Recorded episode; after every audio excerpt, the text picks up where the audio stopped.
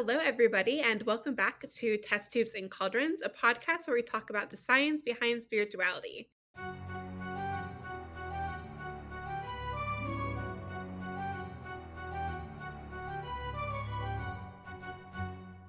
I'm Astra. I'm Fel. And I'm Hanny. This week, we are going to be talking about astral projection. Yay! But before we get into that, I'm going to have Hanny do our What Happened on This Day. So, Hanny, go ahead. So, we are recording on the 8th of November. Um, on the 8th of November in 1895, which was 126 years ago, Wilhelm Röntgen first observed X rays during an experiment at Würzburg University. After further investigation, on the 1st of January 1896, he notified other scientists of his discovery of this new radiation that would become known as X rays. He sent copies of his manuscript and some of his X ray photographs to several renowned physicists and friends, including Lord Kelvin in Glasgow and in Paris. On the 5th of January 1896, Die Presse published the news in a front page article which describes investigations and suggested new methods of medical diagnosis might be made with this new kind of radiation. Little did they know of how much of an impact it would have today. Okay, let's start out with our favorite question that we start every episode with, which is what is astral projection? First off, I think as usual, I feel like this is very common with us. I think it's very hard to define astral projection, but astral projection in particular, specifically defining what counts as astral projection. I've seen many people claim that it's been around, quote unquote, for centuries, citing everything from medieval mystics to indigenous shamans to ancient Greece and many other things. But the term astral projection is only as old as theosophy. For a more in depth look at theosophy, I believe we talked about that in our spiritualism episode. Many people seem to define astral projection as any kind of altered state of consciousness usually accompanying some sort of journeying. And by journeying, I mean a non physical form of travel. This kind of journeying is seen cross culturally. The Pythagoreans who practiced soul projection. I believe the Norse had what was called flyting, and then there's many other kinds of actual indigenous shamanistic traditions seen in terms of journeying. But I don't know if that counts as astral projection. I think determining what counts as astral projection and what is just trance, what is journeying, and what is just an altered state of consciousness is is really hard to define. You know, our dreams astral projection. I think that's a, a complicated area. What are your guys' thoughts on what counts as astral projection? I also came across many different definitions, but a lot of the ones which explicitly referred to astral projection had this idea of there being planes which are kind of above ours, so celestial planes, and that's kind of where the name astral comes from. But that being said, yeah, there there's loads of subtly different experiences. Some people are kind of referring just to any kind of out of body experiences. Some people refer to the astral plane as like one singular, real physical realm, whereas others consider it to be kind of more within your imagination. And then in Kabbalah, there's also the kind of astral body journeying along the Sephirot. So a lot of these journeying type experiences could fall within that remit, but I think they're actually quite different. What do you think?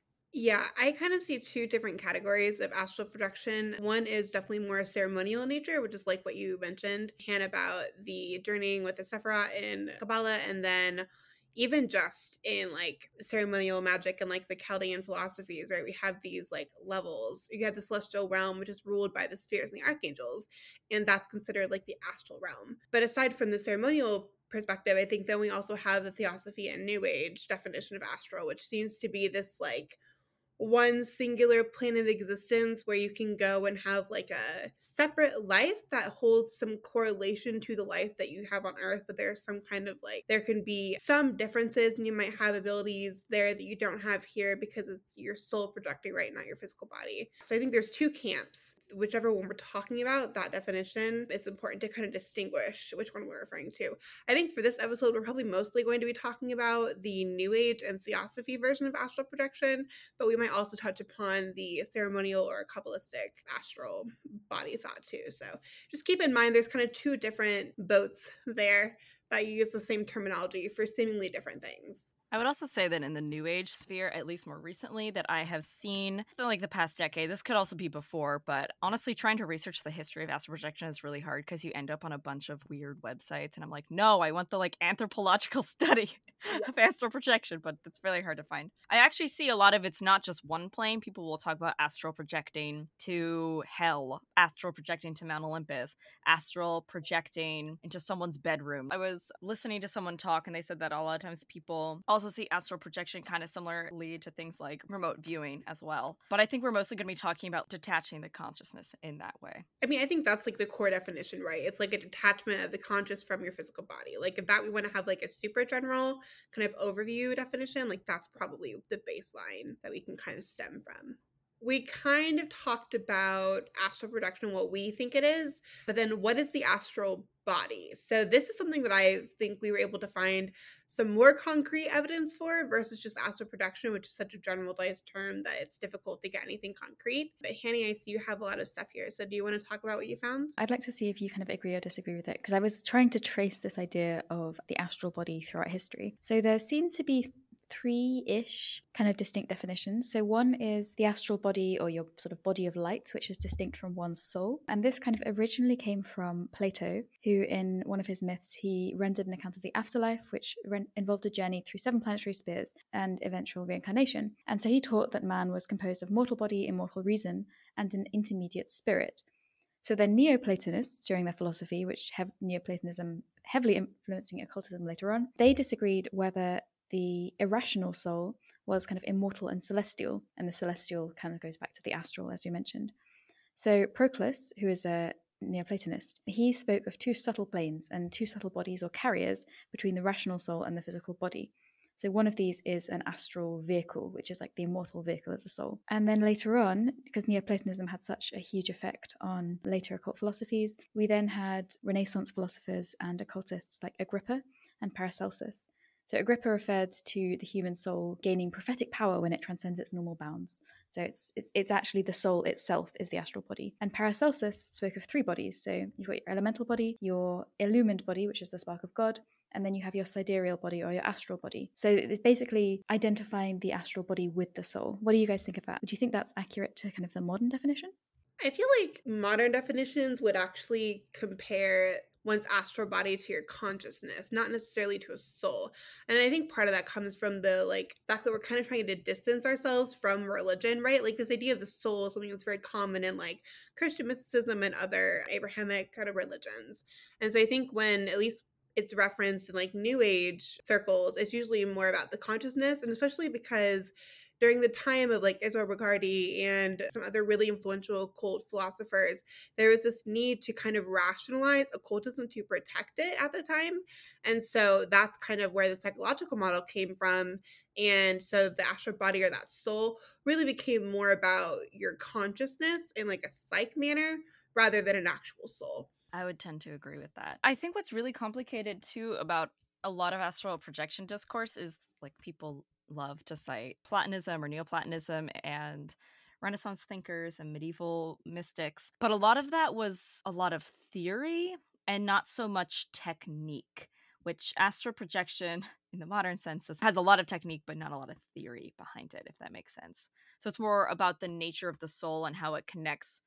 Uh, in terms of the Neoplatonists, it's more of how the soul connects to the greater soul of the universe as opposed to this very literal traveling. I think there definitely is a through line there, and they eventually would go on to influence theosophy, which would influence the New Age. But I don't think most people who do astral projection would really think about that theory in terms of what they're doing. Yeah, I don't think a lot of people are astral projecting to like reunite with divinity, as um, a lot of people would have maybe have been done as in this mystic sense. Yeah, I agree with you. I think it's actually a really good point to bring up that like astral projection now, when you talk about it, there's like a technique, right? There's actual guides that were written to help you astral project. I feel like prior to its introduction to theosophy, it's more similar to the idea of journeying, except on like a theoretical level, kind of like almost in a theurgical realm, right? It's this idea that through, you know, ascending through the astral spheres, you will eventually become one with divinity and, you know, be enlightened and all of that. So I think you uh, probably summed up the next definition, which is more making the consciousness distinct from one's soul. So this kind of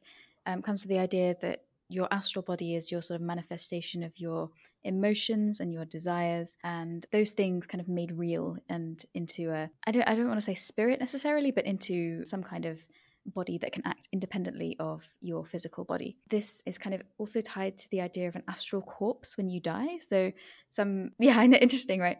So, um, instead of a ghost, there's this idea that maybe you can leave behind an astral corpse, and those uh, basically go through life seeking out energy, which is sort of an interesting idea. I got that from um, the Black Arts, if anybody's interested in looking into that further. But the final definition, I think, is probably the most controversial one that we'll talk about today.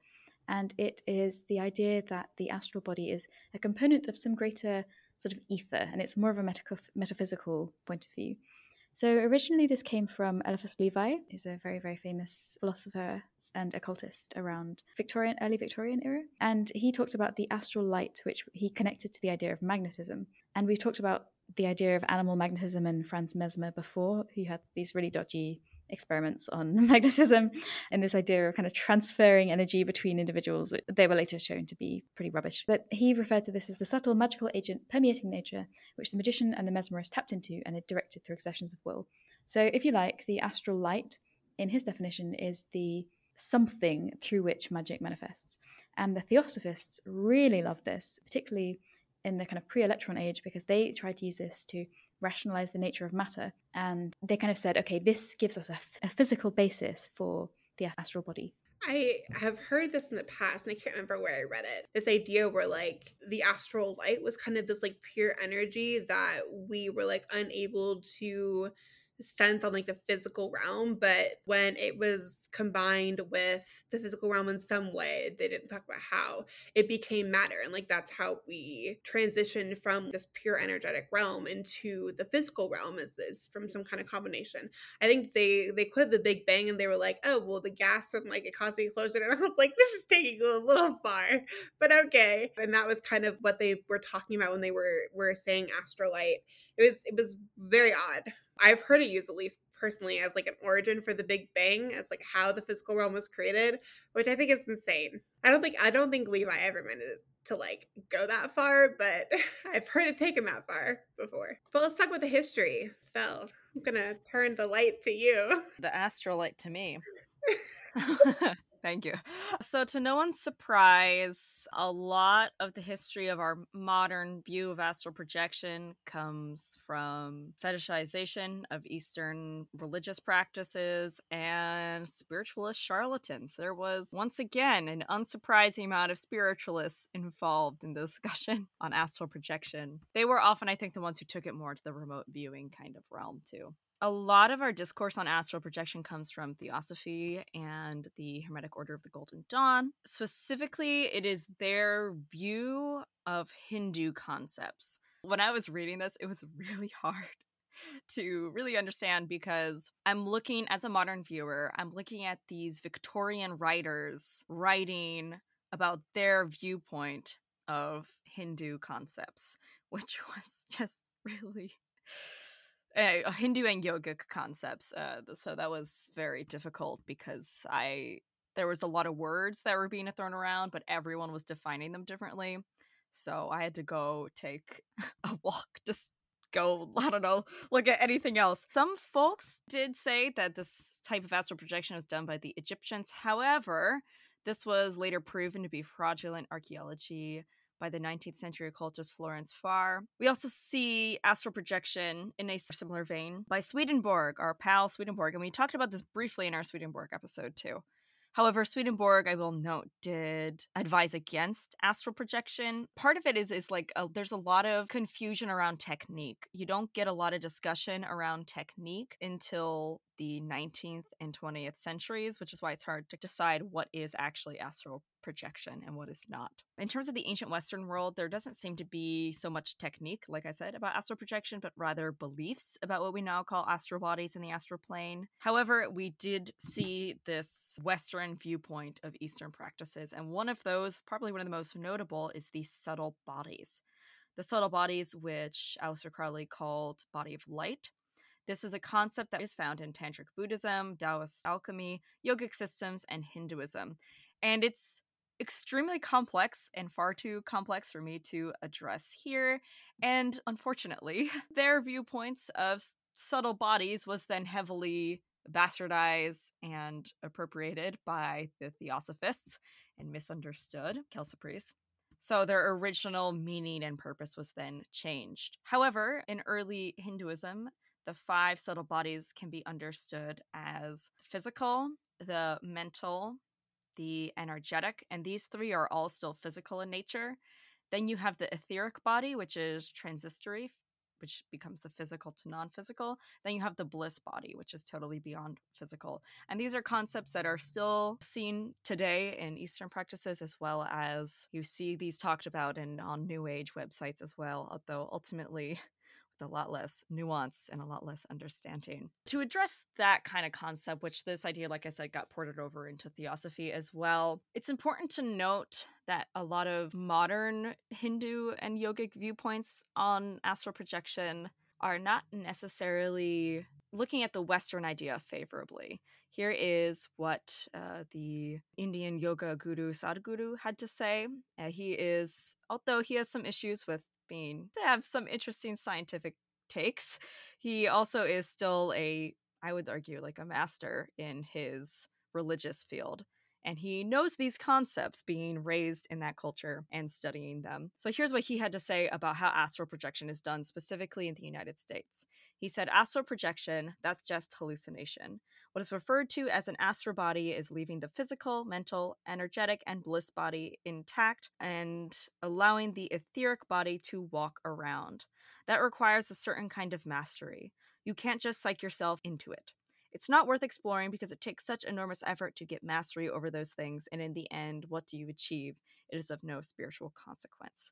His viewpoint is wow, things like astral projection from this perspective is possible, the way that it is approached is not it.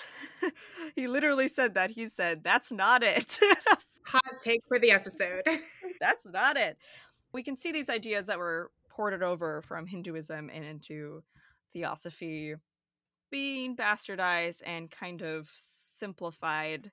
Well, I was simplified's not the right word, but being changed into something that doesn't quite make sense in its original context. I just found this really explicit quote from the theosophist Annie Besant about how they actually changed these ideas. So, this is just one example, but basically, there was this idea from Hindu philosophy where you have two lower bodies of man, which is the Sthula Sharira and the Linga Sharira.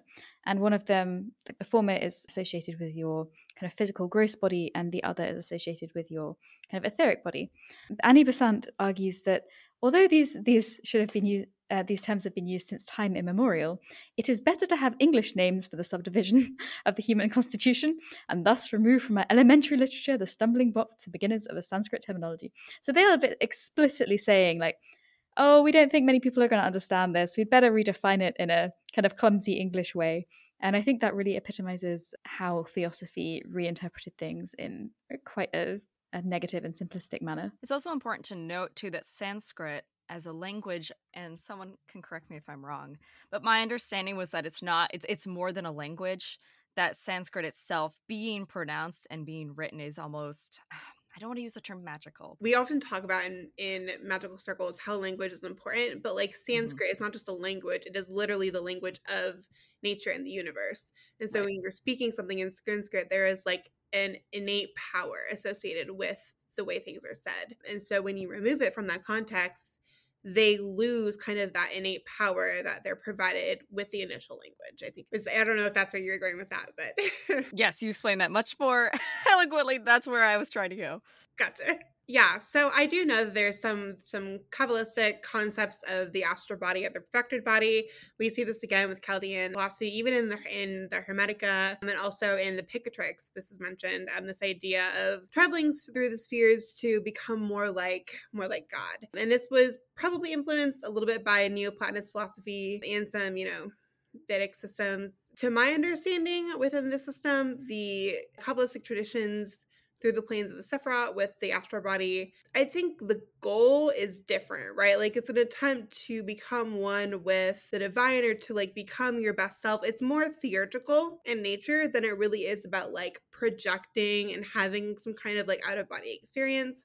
I won't speak on it too much, even because I have never actually really looked into this as a ceremonial practitioner because I kind of think astral projection is just it's just not something I enjoy thinking about. So I've never really dived into it, but it is a thing in in the um, Kabbalah. So if you are interested in it, I encourage you reading up on it. But I am not personally one to have the knowledge to speak on it. I guess moving on, like I keep talking about theosophy, and this also notes that so there's theosophy, then there was various sects of neo theosophy, and then anthroposophy, which is basically just continuing and, and splitting off from theosophy. Anthroposophy, God, what a title! I believe was one that really sought scientific validation specifically. It was created by Austrian philosopher Rudolf Steiner. A lot of theosophy and all of these like 19th century thoughts were influenced by Rosic Rosic how do you freaking say that? Rosic Rosicrucianism. Yes, that's it. Rosicrucianism, which was an esoteric order in the 17th century. Anthroposophical medicine, which kind of influenced a lot of weird pseudo medicine now, pseudoscience. Both of those movements heavily influenced New Thought. So, New Thought was a movement that heavily, heavily influenced the New Age movement and it was also very christian in a lot of ways like but they were influenced by all sorts of things ancient greeks romans taoist vedic hindu buddhist just like the influences of theosophy. They were also influenced by mesmer. Everyone seemed to be influenced by mesmer. But the new thought people were the ones that kind of like your mind can heal you. That's very much the New Thought people. They did a lot of stuff on astral projection as well. They specifically developed some of the ideas of the astral body, and there was one member who he went by Ramacharaka, but make no mistake, his name was William Walker Atkinson. Yeah, he was very much a Vict- late Victorian, early Edwardian pioneer of the New Thought movement who was very waspy. So that was him. Ramacharaka.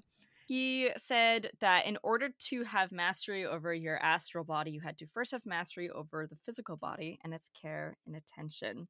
And then this would affect your astral body. This also gets into a lot of early psychology as well, with the idea of mastering your passions and your desires and your lusts, and then mastering your intellect should be like the ego or the, no that's the super ego. So once you mastered all of these levels you would be able to i kind of like alter your astral self your astral double and then your spiritual mind can be awakened and then i don't know you can like cure all your diseases or something uh, that's the new thought specifically. Just want to mention while we're on the topic of neo theosophy, like you mentioned, there was quite a, there was a great deal of scientism, I would say, like an attempt to unify some of these spiritual ideas with physical ideas, and that probably came largely from Mesmer.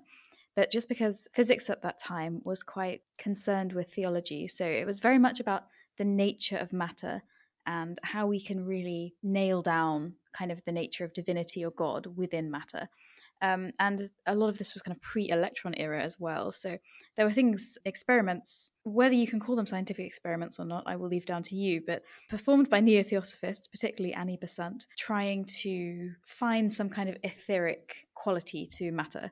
So there were things, occult chemistry was one of, was one of them. And this was basically trying to split atoms down to uh, their final for i mean obviously you can see where this is going if you know anything about physics and nuclear chemistry that it, it wasn't going to work but it was basically using number correspondences in chemistry in a very obscure way. So that's just a kind of idea of the um, scientific perspective that came along with neo theosophy. Well, scientific if you use a very loose sense of the term. Wait, number correspondences to like help split atoms. Did I understand that correctly? Okay, here let me read you a quote. So Besant and Leadbeater put their clairvoyant skills to the task by analysing the chemical structure of hydrogen, oxygen, and nitrogen. In their first published pilot study in 1895, they showed how the three ordinary physical states of matter, solid, liquid, and gas, were complemented by four different types of etheric states, named E1, 2, 3, and 4. And because this is significant in the number correspondences, those add up to seven. So they tried to split the molecules of the three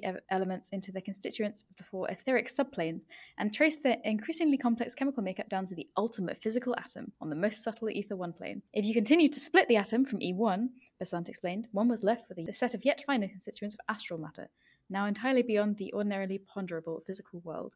This is cosmological ether metaphysics discovered by the special cognitive powers of astral vision. And if you didn't understand that, that's okay because I didn't either.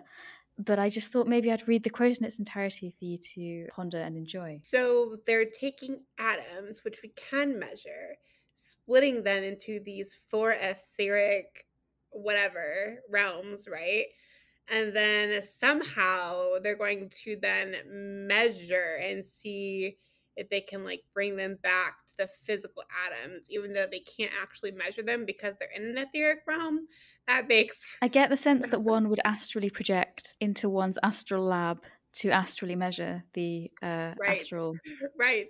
We have to have an astral lab. Listen, Astro, when you're uh, when you enter the 5D, you'll be on our level. I already, man, I already got the chip from the vaccine. Like, I'm kidding.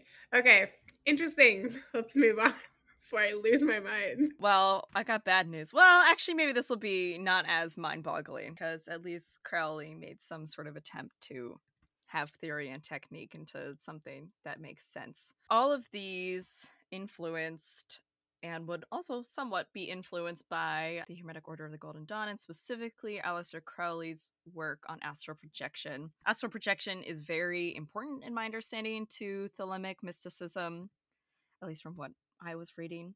And Crowley specifically talked about the body of light. The body of light is also sometimes translated as the subtle bodies or the astral body, but Crowley specifically said the body of light. So he saw that the body of light had to be developed and trained in a similar discipline to a way that one trains the brain. And he believed that the essence of the technique of magic was the development of the body of light. This was very much like microcosm, macrocosm kind of deal. Of by working on your body of light, you could then affect your own internal universe to affect the greater cosmos. He specifically said to every magician possesses an astral universe peculiar to himself.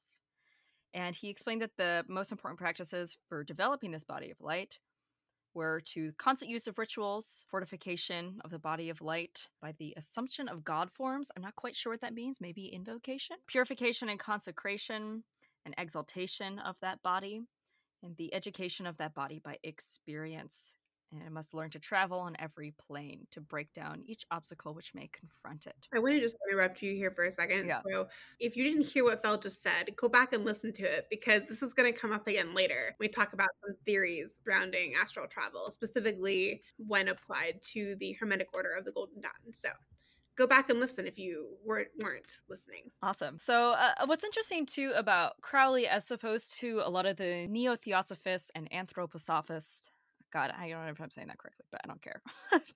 I don't like them anyways. I don't care if I pronounce them correctly. Is that Crowley was not super concerned with proving it. You know, a lot of like spiritualism, for example, thrived in a in a time when scientific theory was a bit not as unified as it is now. We had a lot of new techniques that they would kind of then exploit. And a lot of those new religious movements were heavily concerned with some sort of validity in a physical scientific, psychological way. Crowley, to my understanding, was not. He said, The reality or objectivity of these symbols is not pertinent to the discussion. The magician must not accept my account of the astral plane, my Kabbalistic discoveries, my instructions in magic. They may be correct in the main for most men, yet they cannot wholly be true for any save myself, even as no two artists can make identical pictures of the same subject. What one sees and hears is real in its way, whether it be itself or distorted by one's desires or created by one's personality. He viewed that even if it wasn't quote unquote real, that it was still worthy of some sort of mystic value, which I think is a stark difference from a lot of our previous discussions on modern Western astral projection. One thing I will say about astral projection, as it is seen throughout history, and we can see this with journeying as well, which I don't really like to lump into astral projection, but I think one thing that people don't necessarily realize is that it is often considered very, very difficult. In the sense of either reaching some sort of trance like state, an altered state of consciousness, an out of body experience, or the Pythagoreans, for example, viewed soul projection as a death like experience. In a lot of, like, I think in Taoist alchemy, there's a lot of breathing techniques that would go into that and a lot of focuses of a meditation and it's not easy i mean sadhguru even said when discussing about the five bodies that it it required a level of mastery that i think it's then pushed aside as we move even further into the modern era in which this idea of just because it's not real doesn't mean it's not valuable becomes kind of everything is valid and I can just close my eyes and imagine this and it's astral projection. When historically astral projection, even in the theosophist sense, is pretty difficult and, and requires some level of inducing an altered state or trance like state. I gotta say, I really like that Crowley definition that you brought up because I think it represents that sort of through route that you uh, mentioned at the beginning, where it's kind of the astral realm as a magical tool combined with the astral realm as a kind of mystical goal. It's a kind of middle ground between those two definitions as compared to the more literal interpretations that we're going to get into later like i was saying that like i wish that every time i try to like look up astral projection history of astral projection i end up on like some dumb websites and i just want to know the anthropological study so badly i just want to know so tracing it from Crowley to the modern age is actually really difficult. But I mean, if you listen to our New Age episode, we talk quite a bit about how a lot of these ideas from Theosophy and New Thought and Mesmer ended up into the New Age. So I think that's kind of a good way to make educated guesses on how astral projection got to be the way it is. But very much now, you still see an astral projection, at least in the New Age sphere, which I think is viewed almost slightly differently than in the witchcraft sphere. But the New Age sphere is still heavily, heavily influenced by fetishized and misunderstood Eastern philosophy. And it also gets roped into Atlantis, which we actually see with astral projection historically, unfortunately. It also gets roped into things like star seeds and all of that fun baggage that the New Age community has with it. And astral projection, at least when I was in the New Age community, was really just understood to be like you would lie down on the floor and enter some sort of trance state, usually through visualization, sometimes through drumming and sounds. I was taught two ways when I was a part of the New Age community. The one way is more in line with the Hermetic Order of the Golden Dawn and medieval ideas of the astral, which would be imagining a silver cord attached to your body, and then that would then travel around. Then there was another version that was just kind of weird, where you would just kind of do a visualization and imagine your body almost like sitting up from yourself, and then you would walk around or project into different planes. That's where you then see a lot of people talk about astral projecting into hell or astral projecting into Mount Olympus or astral projecting into other places. Now, I will say that's not like totally foreign. Helen Keller was who's a big Swedenborgian actually talked a lot about astral projecting. However, if you know a lot about Helen Keller's life, she obviously had a very different life than most of us lead. And the Swedenborgian view of astral projection, I think, was a lot more in line with the historical viewpoints. And I would say I see astral projection in the witchcraft community being very much in line with that second way in the new age community that I that I see where it's very much just a guided meditation in a sense of closing your eyes, getting into a place of calming your body and then imagining that detachment or going inward and then ending up in some sort of other place. And the witchcraft community, from my at least understanding, seems to veer away quite a bit from the Atlantis and aliens that the New Age community often has in its astral projection. But they are actually quite similar and have the same origins, I would say. So that's my understanding of astral projection as someone who has been been around the community for for quite a while. I'm not sure if you guys have seen. There are some other things we have in our outline about uh interesting concepts that I'm not sure how historical they are. We don't have to get into them because I think they can be controversial. but those would be things like astral pregnancy. Again, it's so hard to suss out what is astral projection, what is journeying, what is trance, what is a vision quest. They're all kind of terms that all dance around a similar idea. I'm not sure what your guys' thoughts are on modern astral projection? Yeah, I mean, I think it's heavily skewed now, the idea of astral projection. I hear a lot of you made a good point when you said a lot of times it's like a guided meditation, right? I I hear that a lot. It's like, yeah, I did a guided meditation to help me astral project. I'm like, I think it's more complicated than that, but like, okay. I also hear things where people are like having intimate relations with spirits and like gods and the astral, and I'm just like, oh boy. And I think that gets to a level almost of like maladaptive daydreaming or even just forced, I mean, just like super vivid imagination and dreams where things will happen that you want to because you want them to happen. Like your brain is capable of amazing feats when you're like sleeping or you know not fully conscious. So i don't think astral projection now is anything like what it is historically and i think that's a big problem because it's been taken so far out of context that people don't understand the initial meaning behind it which was really more theatrical in nature and a goal to kind of help you I guess, be more in line with the divine, right? But now it's just like, it's an escape. It's become like an escapist thing where it's like people don't like their current life and the astral is better if they're even getting to the astral, whatever. And so they like go into this trance like state and then they decide to go to a place that they really enjoy. So we're gonna go to like Hogwarts or we're gonna go to Narnia or, you know, wherever. And live the life there because it's so much better than their current life. But that's really just escapism. And as part of like the witchcraft community, I don't think we should be supporting that. And I kind of think we should be calling it out when we see it, which is kind of a controversial take. Not everybody agrees with me there, but it's dangerous. Like it's not helping anybody. And that kind of defeats the whole point, in my personal opinion. But there we go. I'm done. There you go. Hot takes by Astra. So I've talked about this a few times. Like I was a part of the New Age community for a while. And I specifically used to astral project like all the time, quote unquote. Like it was something that I did all the time for like years and years. I also struggle with maladaptive daydreaming. That's just kind of for those of you who don't really know what that is or or what that feels like is it's very much uh, it's it's also related to like ADHD and OCD in ways of these almost intrusive daydreams. There would be hours, like I lost hours of my life to maladaptive daydreaming. It's hard because it's not like these astral projections didn't mean anything to me, but rather I realized looking back that a lot of it was just that.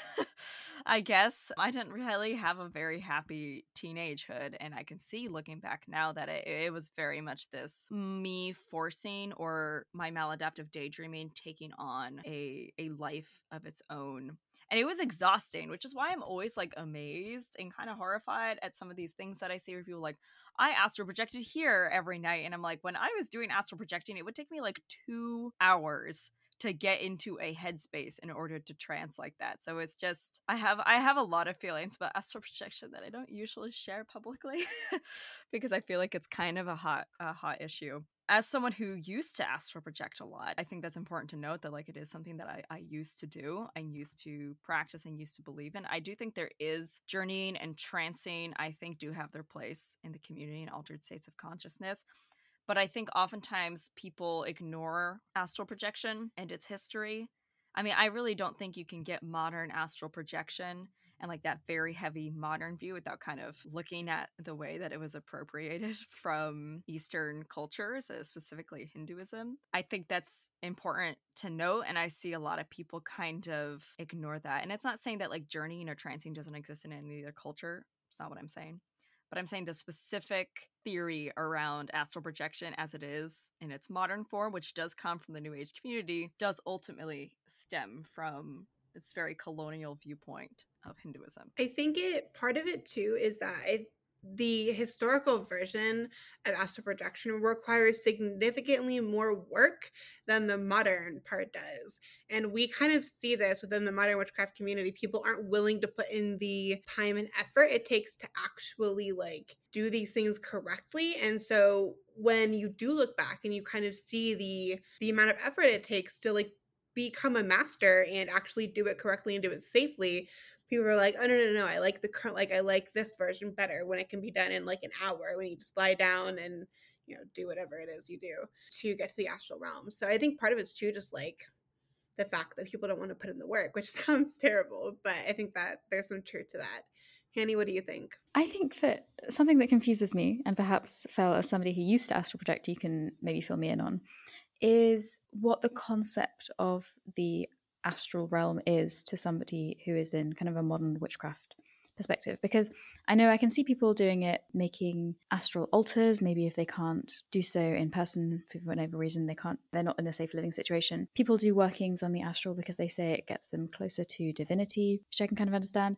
But then you get people who say that you can meet up in the astral. So it's not peculiar to you, but rather it is one singular space. And that is where I kind of run into confusion, I think, where it's this kind of space which is just superimposed upon reality.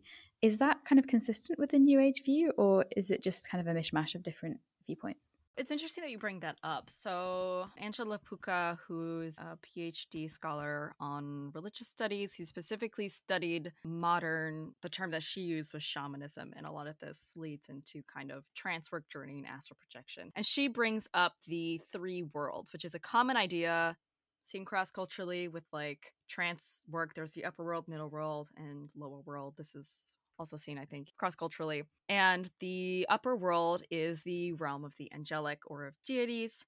And the lower world is often the world of the quote unquote shadow, as well as earthly deities, chthonic deities, and the child self. And then the middle world is kind of like that, where it's this superimposition. The middle world is our world on a spiritual level. And she specifically brought up uh, someone discussing traveling to the middle world if they're having uh, a relationship issue, they would travel to the middle world to encounter the spirit of the relationship and then understand and fix what was wrong through symbolism. That's why I that we brought up talking about how I think that there's a lot of emphasis on technique, interestingly enough, in astral projection in the modern sense, but there's not a lot of theory. And everybody I meet has like a different viewpoint. So in the ancient Greek world, soul projection. One could soul project into Hades, one could soul project. I don't think Mount Olympus, that doesn't seem right, but one could soul project into Hyperborea, for example. And one could soul project to these various like mythological locations. So that is clear. In the astral realm, you see in a lot of Western occultism, there is like the various realms of the world that are influenced by like the seven spheres and that sort of cosmology of the world. But that all seems to get kind of thrown out the window when it comes to modern astral projection. A lot of it, like I see people saying that they astral projected into the Fey realm, which I know I can. yeah, I hear people talking about astral projecting to the Fey world or astral projecting into heaven or hell, which doesn't really make any sense. I mean, Swedenborg did quote unquote astral project into heaven, but that seemed a lot more like a trance or a vision than direct astral projection because I don't think he was trying to do it. Just sitting on his bed and a bunch of angels came and were like, yo, we're to show you heaven. He was like, okay. Yeah, Sweden, I will say, Swedenborg's description of what he went through is more like a vision after being in a trance like state. I would say it's probably more that and less of an actual like astral projection based on his his own words, which you can read on his websites. yeah so that that is definitely different in that way. So it, it's hard to say um, our modern world is all kind of eclectic but traditionally there are that viewpoints of the upper middle and lower world. I think that is that is seen i think too in some of western occultist ideas on astral projection in that sometimes it is like a spiritual version of our world but other times it's just who knows what. There's a very i might link it i might link a very cursed tumblr blog in our in our description. It's called like Astral Atlas or something. It's fast. I think it's defunct now, but all of its old posts are still up where people would have these astral realms that they went to that you could then like visit. And it's like descriptions of what they are and people talking about astral meetups. So what is this? Like spiritual animal crossing? Spiritual.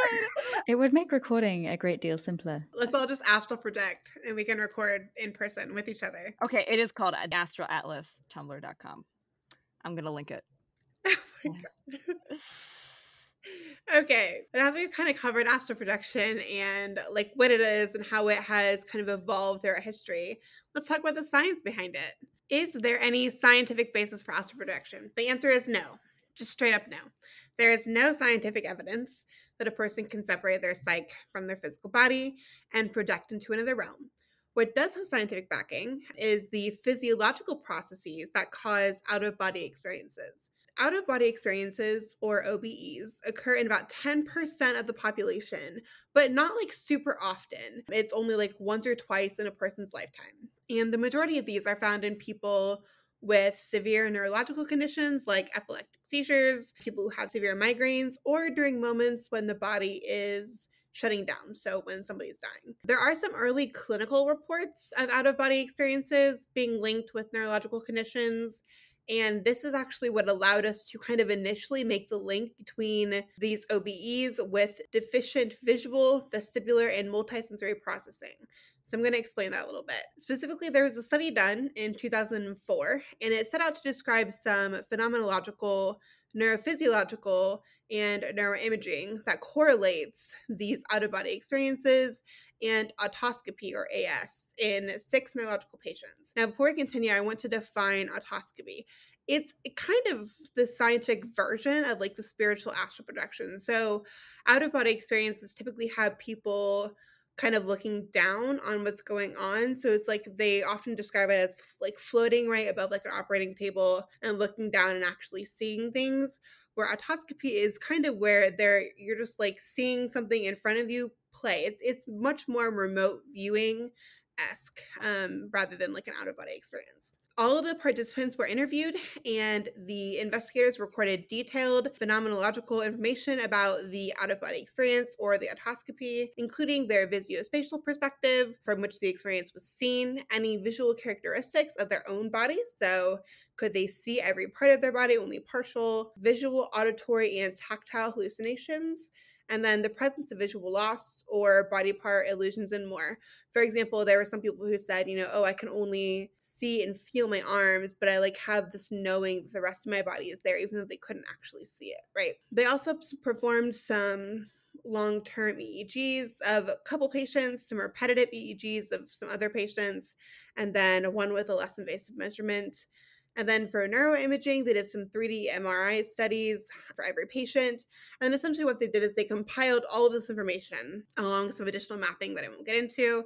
And if you're curious about the study, I can link it down below and you can look for yourself. They essentially suggested at the end of their conclusion that OBE and AS or autoscopy are associated with pathological sensations of position, movements, and perceived completeness of one's own body, including these vestibular sensations, so floating, flying, elevation, so on and so forth, and visual body part illusions, and that the brain damage or dysfunction of these patients was localized specifically to the temporoparietal junction, which has then actually been substantiated by other studies that you can find in a review linked below if you'd like to read that as well. Of interesting note, they all found that the position that a patient's body was in prior to the experience actually influenced both out of body experiences and AS. And this was an observation that was noted by the patients themselves, not even necessarily by the investigators, which suggests to me, because it's very interesting when you talk about or like you look into astral projection techniques,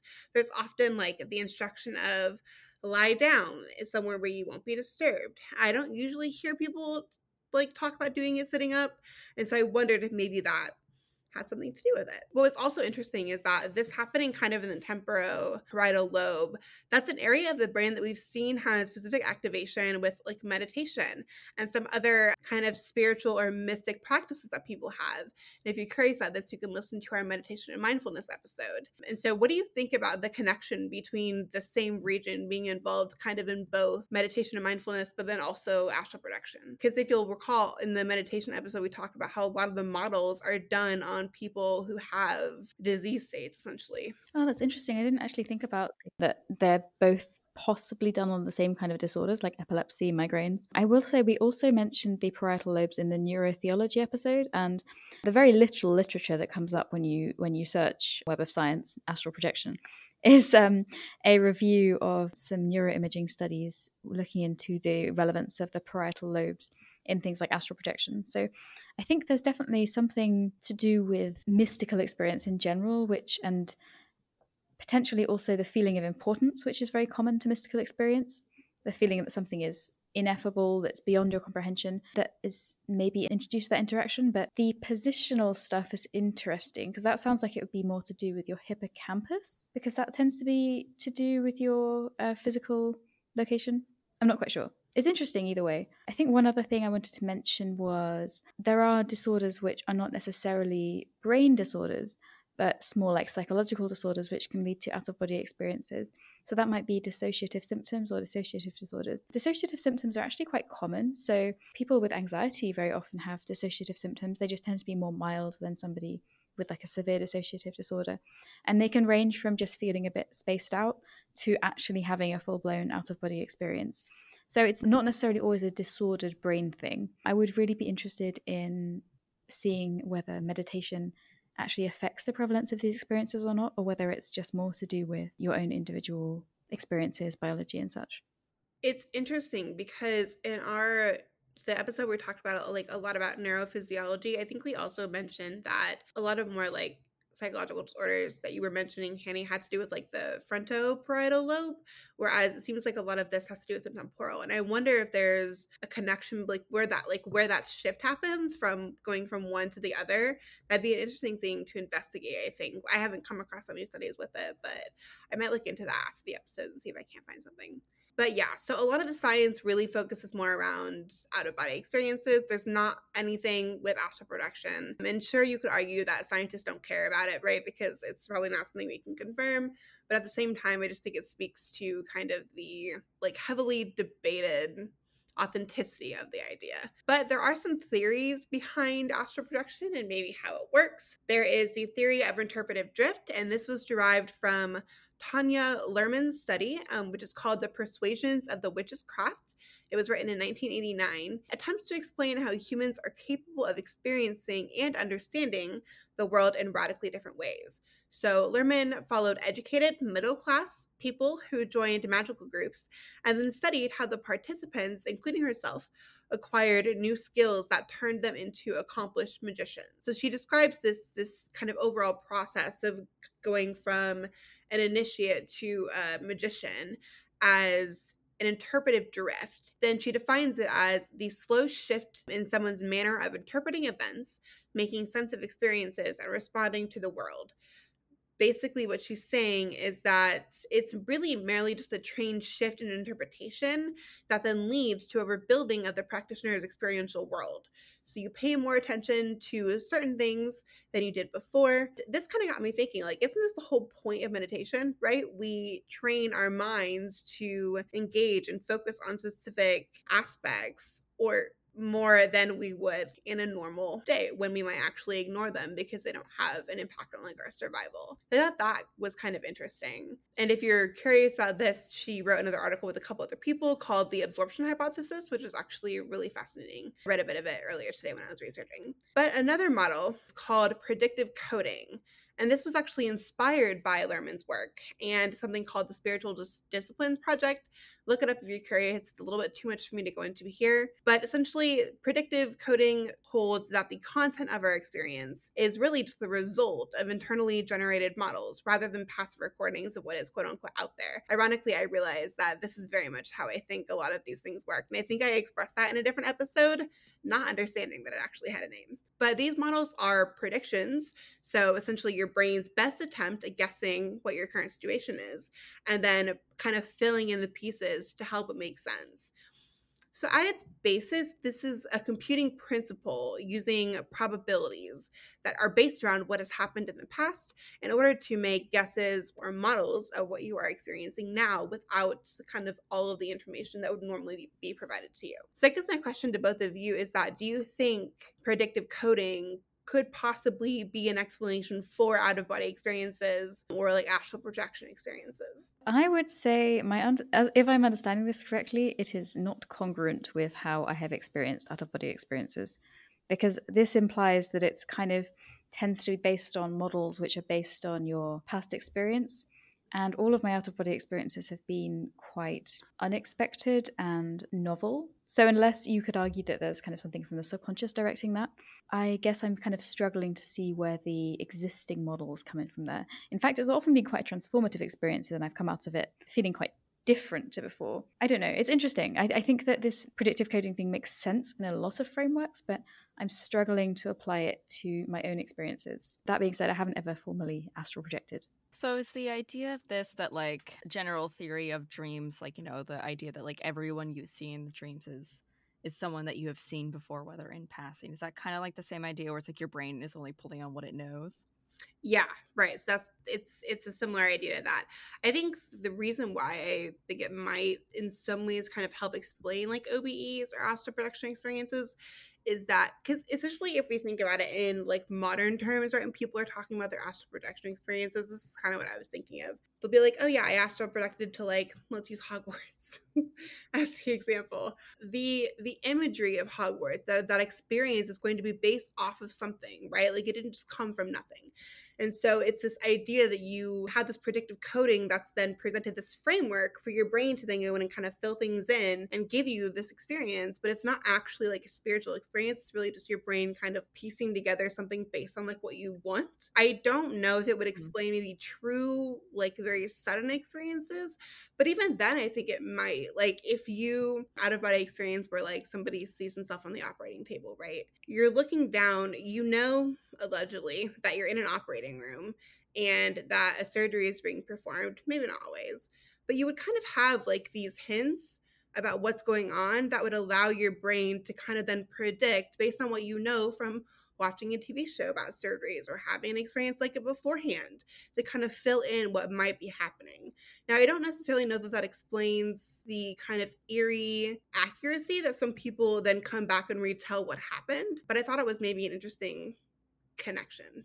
Possibly. I'm not sure if it explains because I think like auto I view out of body experiences as being very sudden. They're often very startling but I think it can explain astral projection to some degree. So, like, I've experienced some trance work, hmm, and it's hard to explain. I think brains are very, very good at filling in things. So, like, for example, if I'm in a forest, I've definitely been in places where it's like I've never been in this forest before, but I think brains are very good at like generating using what it knows about color and trees, images. I mean, I feel like that's just kind of how the brain processes things, but I don't think that's necessarily, you know, explains away trancing or journeying, but I think it's just kind of like the way the brain's way of understanding things, you know? Yeah.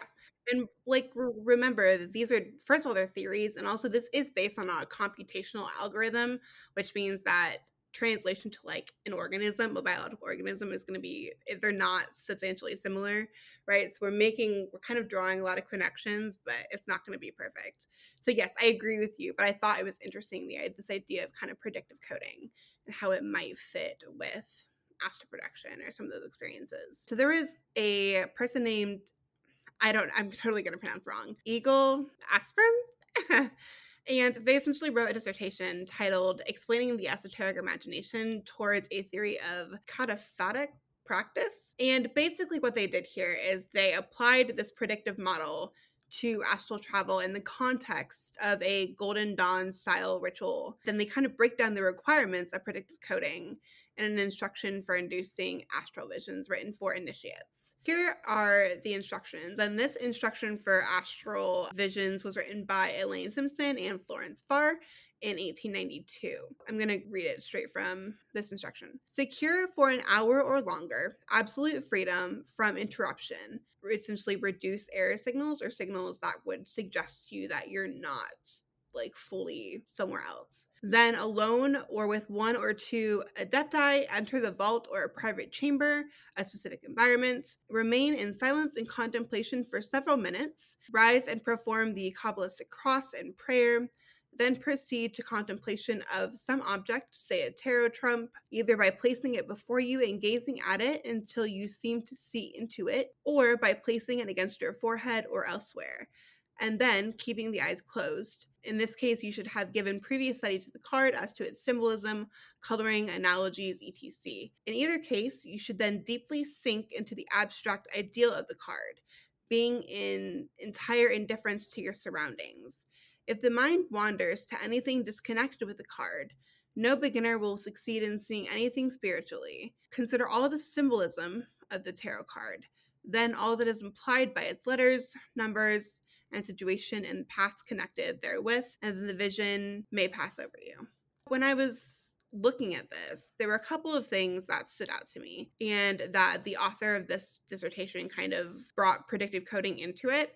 So, the environment must be controlled to minimize random noise that might induce error signals or suggest to you that what you're experiencing might actually be something that has been subconsciously coded. There's a specific location. So, in this particular case, it's happening in a specific temple so there's coding with symbols that the initiates would recognize subconsciously after being in that building for extended periods of time. This focus on material anchors, in this case, it was the tarot trumps, which are physical representations of this internalized imagery. And then these ritual motions, again, are patterns. So it creates kind of another uh, sort of coding. And then there's a generation of an after image. So an after image is essentially just a delayed sensory signal from the optic nerve and that's caused by fatiguing the photoreceptor cells in the retina when you stare at an object for too long. Essentially, you think of it as like burning an image in your brain. I was thinking about it from this predictive coding perspective that the author of this dissertation suggests. There seems to be kind of three distinct steps that lead to an establishment of a subconscious response from predictive coding that could then lead to experiences like astral visions. First, you have the internalization of these esoteric concepts, the representations, and the schemes.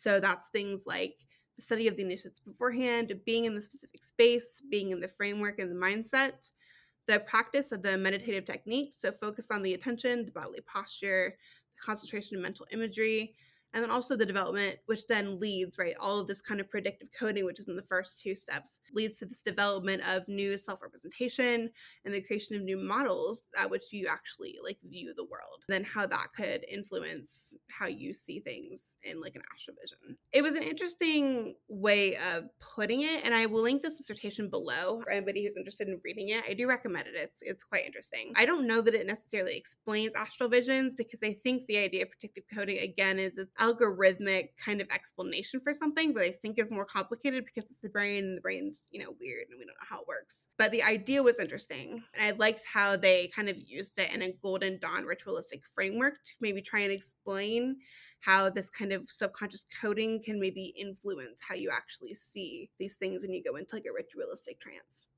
That was a lot. Please, when you're listening to this, if you want to go back, I would recommend actually going back, pulling up the papers and looking at because there are some really good diagrams. Read the dissertation. It's not that long. It's like 27 pages. I mean, it is interesting to see the author's perspective. Well, I already talked quite a bit about my experiences in astral projection and my own viewpoints, kind of um, retroactively on my astral projection. I view most of it as either maladaptive daydreaming or basically just visualization and trance states. Not saying that my experiences were invalid, but I don't mm-hmm. think I was actually, I no longer believe that I was like actually going anywhere, just kind of intense visualizations and meditations. Something I did for years and definitely took up a lot of energy. So I don't know what your guys is, if you guys have any experiences with out of body experiences or astral projection or journeying or anything like that. Definitely not astral projection explicitly, but certainly out of body experiences and some journeying. It's not uncommon for me to have out of body experiences when I'm meditating. And it's weird because Astra is like, oh, this only happens kind of once or twice. But actually, I have them quite often when I'm just sitting and meditating. It's not necessarily always accompanied by a visual sensation, but definitely a physical sensation of being lifted out of my body above my body. And I don't know if that's a positional thing or whether it's more spiritual. It's something that I'm always kind of startles me, and I have to work quite hard to not let it take me out of the medita- meditative experience. The other would be use of entheogens, which have two out of body experience where I've been able to see myself from above. But I do, again, I don't think that that would necessarily count as astral projection because I think that's just a separate experience. It's not entering any kind of different realm or plane. I think it's I think it's definitely an interesting concept, and I think there are lots more things to be said about how we can dissect the mind away from and, and dissect consciousness away from the brain. And can, uh, whether we can do that with science i'm not convinced that we necessarily can at this stage. Kind of tickles me to, to think about but there are lots of versions of astral projection like the more modern version where you have a singular plane where you kind of all interact that i don't think i really particularly vibe with or ever will it's interesting because I think we don't have scientific data really supporting astral projection because it's not possible for us to measure something like the conscience. Even if you, because like scientifically, right, we would say that one's conscience is really just a bunch of chemicals doing their thing in the brain and like making people be human. And your actions are, you know, even though we say you have free will, everything you do is maybe guided by some chemical interference that suggests you do something like a fight or flight response, right? Scientifically, I think that's how people think about consciousness. And so when it comes to like being able to measure how consciousness like leaves your body i don't actually think we will ever probably scientifically study that. One because it won't be funded. Two because i don't think it's actually scientifically possible to do so to measure something that isn't actually like measurable as a single thing rather than like a collection of many different chemicals. And so for that reason i don't think we're ever going to get scientific evidence for it. Now does that mean that it doesn't have its place in mysticism and the occult? Not necessarily I personally prefer the historical view than the theurgic view of astral projection and kind of the purpose in that regard. I don't think that the modern understanding is helpful, really. I think it's kind of, it just provides like an excuse for escapism, which I don't think is healthy either. I think there's a lot of theories, but this is one of those things that I don't know if we ever will be able to explain it. And I also don't know that it matters because we all have experiences that aren't explainable, but that doesn't like make them invalid. And so that's kind of where I stand with it. Like, I don't personally aspire to it, but I'm also not going to discredit somebody else's experience just because it has no scientific backing, because I don't actually think it can be scientifically studied, at least at the moment. I guess my final thoughts are I'm way more confused about astral projection than I was before I started this, and I was confused before. Feel free in our Discord, which we will link. I don't think we linked it last time. We'll link it this time. Um, to tell us your opinions on astral projection and if you like i personally prefer other terms i prefer saying journeying or trancing because i feel like they're more descriptive than astral projection. But yeah tell us your own thoughts on astral projection. Go back and forth like every day on how i feel about it. Yeah i'm not saying it's not valid tm but um i don't know. I in my own personal experience I feel like a lot of it is very internal and that you're not actually going any. Hanny, what are your final thoughts? I think it's really interesting. I think that I entered this episode thinking that there was going to be more bullshit than there was. and I was sort of interested to see that there was more of a historical perspective for astral realms, astral projection, journeying than perhaps is rep- necessarily represented in sort of modern occult media. So that was a pleasant surprise. I do think, like Astra said, it's not something that we're necessarily going to be able to prove scientifically or not and I don't really see the point in doing so. That being said, I would really love to hear other people's experiences and their thoughts on how this might work because I think that you probably have more interesting opinions than me. so, yeah, thanks. Yeah, and if you are a practitioner who engages kind of with like Eastern philosophies, please do let us know in the Discord what your take is on this because we're all coming from like a Western esoteric perspective for the most part. So we aren't as familiar with those philosophies as maybe you are. So do let us know if there's something that we missed in the episode and we can always kind of update the description if we find anything that we said that was like terribly incorrect. But thank you for listening. This was kind of a long one. I know it got a little complicated in the scientific and like theoretical aspect. If you haven't joined our Discord, please do. We have lots of fun discussions about episodes and also just like random occult questions. But if you're not following us on Instagram, you can do that too. It's just test tubes and cauldrons. We post hints about upcoming episodes. You can try and kind of figure it out beforehand. Thanks for listening. Have a great day, and we'll see you next week. Bye, everyone.